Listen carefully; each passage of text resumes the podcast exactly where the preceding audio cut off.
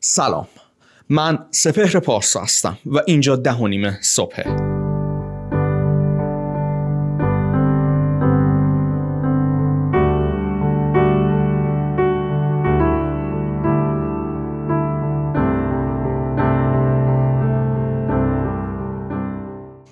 خب امروز اومدم با یه اتفاق یک داستانی براتون تعریف کنم و ازش یه چیز جالب آموزنده براتون در بیارم. امروز طبق معمول که من داشتم کارهای روزمرم انجام می‌دادم مدیر یکی از کارخونه‌هایی که من به عنوان مشاور باشون طرف قراردادم بهم زنگ زد. خب تا اینجا چیز عجیبی نبود چون کار هر روزشه تقریبا. اگر زنگ نزنه جای عجیبیه. خب از اینا بگذریم. به من زنگ زد و گفتش که آره از سمت رقیب یک رقیب تازه کار دامپینگ شدیم.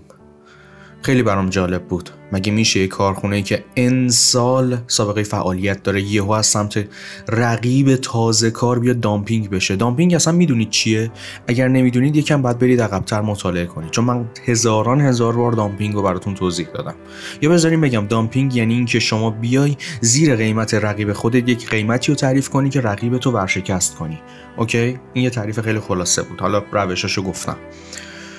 و شروع کردن این رقبای این دوستان اینا رو دامپینگ کردن. خب خیلی برای من عجیب بود.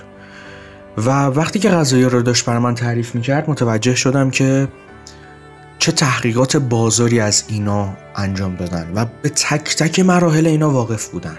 یعنی می‌دونستن که باید چی کار بکنن که دقیقا اینها زمین بخورن. خیلی جالب بود برام.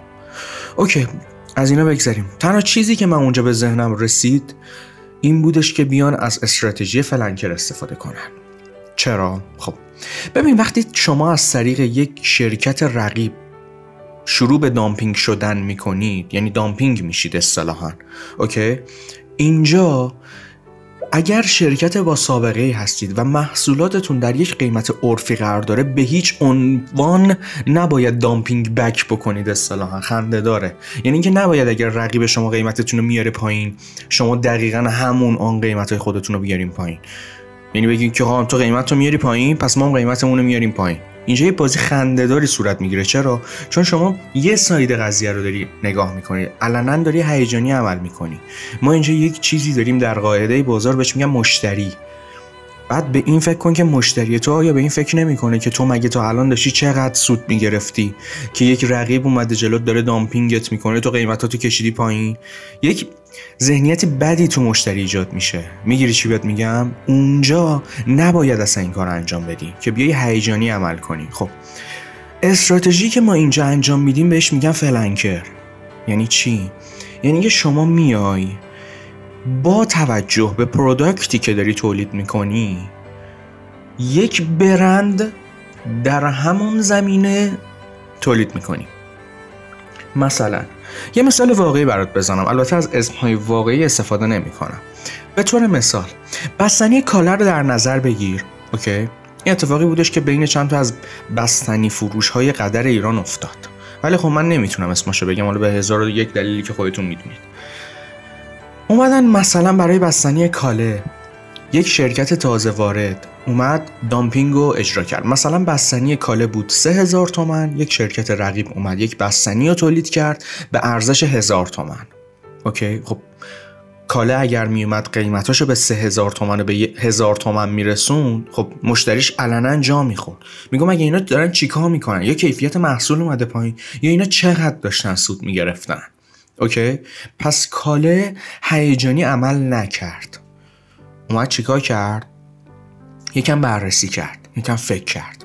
به این رسید که خب تنها راهی که می‌تونه ازش در بره استراتژی فلنکره خب میاد چیکار می‌کنه؟ کاله مثلا میاد بس برند خودشو که داره کاله است. مثلا برند رقیبش اسمش پگاهه مثلا. میاد یک برند جدیدی تولید می‌کنه مثلا به اسم پشمک حاج عبدالله اوکی؟ می‌ذاره اونجا. پشمک حاج عبدالله هم بستنی تولید می‌کنه. منتهای برندی که جدید انگار ایجاد شده و هیچ ارتباطی به بستنی کاله نداره چون نباید این ارتباط صورت بگیره. وقتی شما می‌خواین جواب دامپینگ رو بدید به هیچ عنوان نباید برند اصلی خودتون رو وارد قضیه بکنید. پس برند اصلی میره کنار. استراتژی flanker میاد بالا یک برند تولید میشه ازش یک برند تازه تأسیس. با محصولی که دارین ازش دامپینگ میشید. یعنی بستنی که اومده هزار تومن داره برای شما okay تموم می‌کنه رقیبتون. شما میاین چیکار می‌کنید؟ شما میاین با استفاده از promotion های عجیب غریب ببین در این حالت شما اون شرکت اصلیتون رو دارید. میان یک سری promotion های عجیب غریب تولید می‌کنید. مثلا میگین آقا بیا ده تا بستنی بخر. بستنی مثلا شیشم به بعدت مجانی. می‌دونی از خنده داره. شما قصدت کوتاه مدته. یعنی با این برندی که flanker شده اصلا نباید کار کنی. این برند flanker استراتژیش و پلن دامپینگش جوری بسته میشه که در عرض یک ماه رقیب رو کامل بزنه کنار. خب اینجا بستنی کاله اومد. یک برندی تولید کرد به نام مثلا پشمک حاج عبدالله. این پشمک حاج عبدالله اومد با برند پگاه شروع کرد به رقابت. یعنی برند پگاه بستنی ها رو آورد دونه هزار تومن قرار داد و پشمک حاج عبدالله اومد با یک promotion ده تا بستنی رو به 6 هزار تومن فروخت. خب به نظرتون مشتری کدوم بیشتره؟ آفرین. ما مردم ایران همیشه دنبال ارزون ترین هستیم. خب اونجا برند پگاه چقدر می‌تونه فعالیت کنه وقتی هیچ پشتوانه ای نداره؟ وقتی نمی‌دونه که تو این بازار باید چی کار بکنه؟ خب فقط اومده بود که برند کاله رو دامپینگ بکنه و اصطلاحا سودش رو بگیره و حالا شروع به کار بکنه. ببین اینجا به دو تا نکته آموزشی می‌رسیم. یکی اینکه هیچ وقت اگر برند تازه کاری هستی و داره داری وارد یک بازاری میشی که توش پر مافیاست اوکی؟ اصلا شروع به دامپینگ کردن و رقابت نکن چون این کار احمقانه ایه ببین کسایی که تونستن تو این بازار تو این وضعیت اقتصادی این همه سال دووم بیارن کنار زدن تو براشون یک کار احمقانه است. این کار خیلی جزئیه اینطوری بگم بهتره. پس یکم فکر کن یکم منطقی عمل کن. دقیقا کاری که مثلا این دوستان انجام دادن.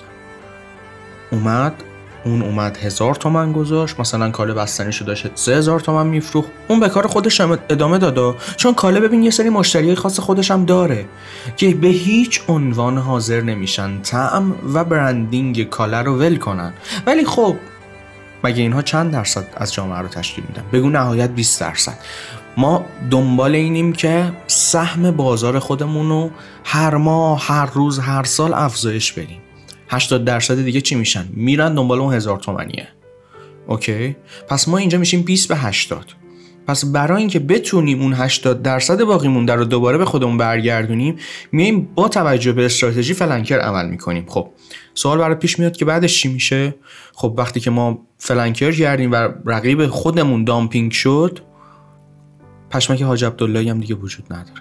یعنی اونجا به خاطرات میپیونده چی شد؟ هیچی. اومد رفت. یعنی اونجا فقط اومده برای از بین بردن برند پگاه. و تمام. به همین راحتی. منطقی منطقی منطقی منطقی فکر کنید. برای هر کارتون. امیدوارم که از این پادکست خوشتون اومده باشه. و تو ده صبح بعدی میبینمتون.